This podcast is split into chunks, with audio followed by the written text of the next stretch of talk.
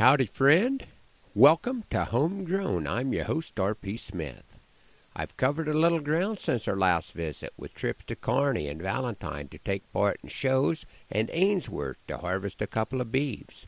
We also had some family help this week to get cattle moved back from the north pasture. The heifers have been pregged and the open ones taken to market. This morning we are near Benkelman visiting our son and daughter-in-law and new grandson before heading to Scotts Bluff for some ranch related business. Where did the week, the month, and the summer go?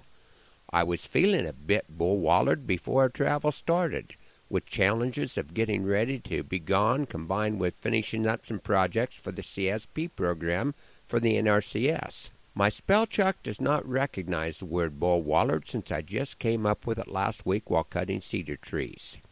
It's a multi-purpose word, either describing low-growing cedar trees that are close to the ground and hard to cut because they've been used for a cattle rub, or the state of mind of a person that has been mashed numerous times and is branched out in too many different directions. Our trip started by showing our neighbors our chore routine. Thanks Mark and Kelly for taking care of the sheep and the weaned calves while we were gone.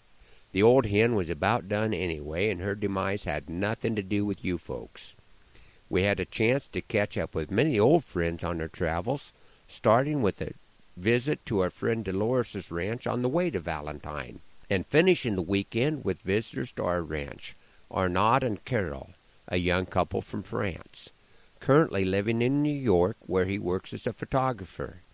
They stopped by Monday morning on their way back east. He has taken on photographing cowboy poets with the hope of putting a book together as a personal project. They took a lot of photos at Old West Days in Valentine, but wanted to visit some ranches to get a feel for where the inspiration for cowboy poetry from some of us comes from. They got to watch our three person crew preg check heifers, not something they'd ever seen before, although Carol's grandparents were involved in agriculture. They raised grapes in northwest France.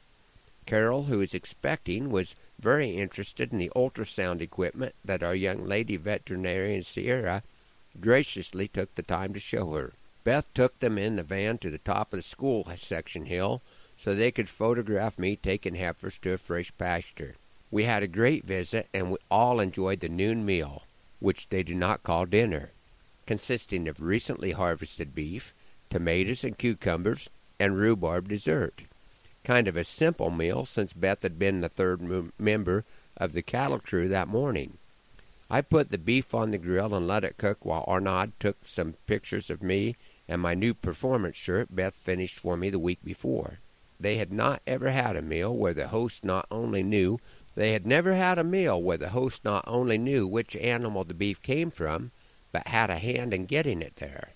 The only part of the meal not ranch raised was the apricot jello used in dessert. Not Beth's usual recipe, but may be what she does on purpose in the future.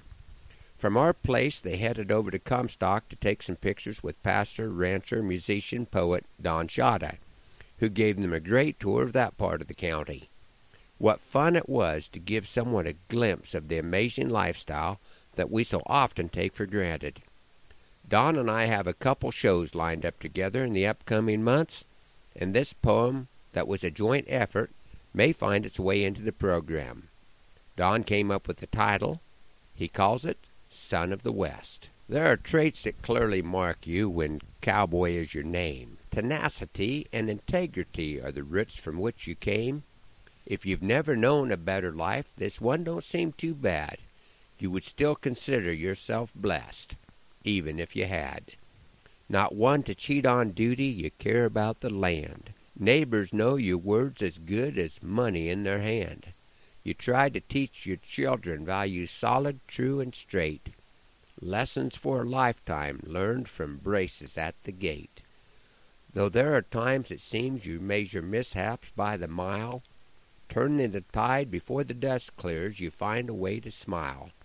Through family, faith, and an outlook, that strays to the lighter side, you find motivation greater than just stubborn, selfish pride. You're no stranger to the livestock or condition of the herd, following the example of your shepherd and knowledge of his word. The risk might seem some foolish when your hand look overplayed, when you lay your own life on the line to bring in the ones that strayed. On days your chores are double 'cause the snow lies belly deep. Seems the trails are mostly uphill. The path you break is slick and steep. When the sun forsakes December and snow clouds hide the sky, and the ice pile by the horse tank is standin' fence post high, you still love this great tradition while searchin' for a better way. It's not the fear of losin' so much as your desire to stay that pulls you out the door each morning to the trials that you face, knowing your Creator has a purpose that keeps you on this place. To Him you are ever grateful for this life you get to lead. You think the challenge of blessings, you're not enticed by greed.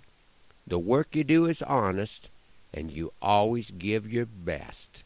If I'm not miscalculatin', you're a true son of the West. Thanks for riding along on Homegrown this morning, hoping that the Lord blesses you real good today and that our happy trails cross again soon. I'm R.P. Smith.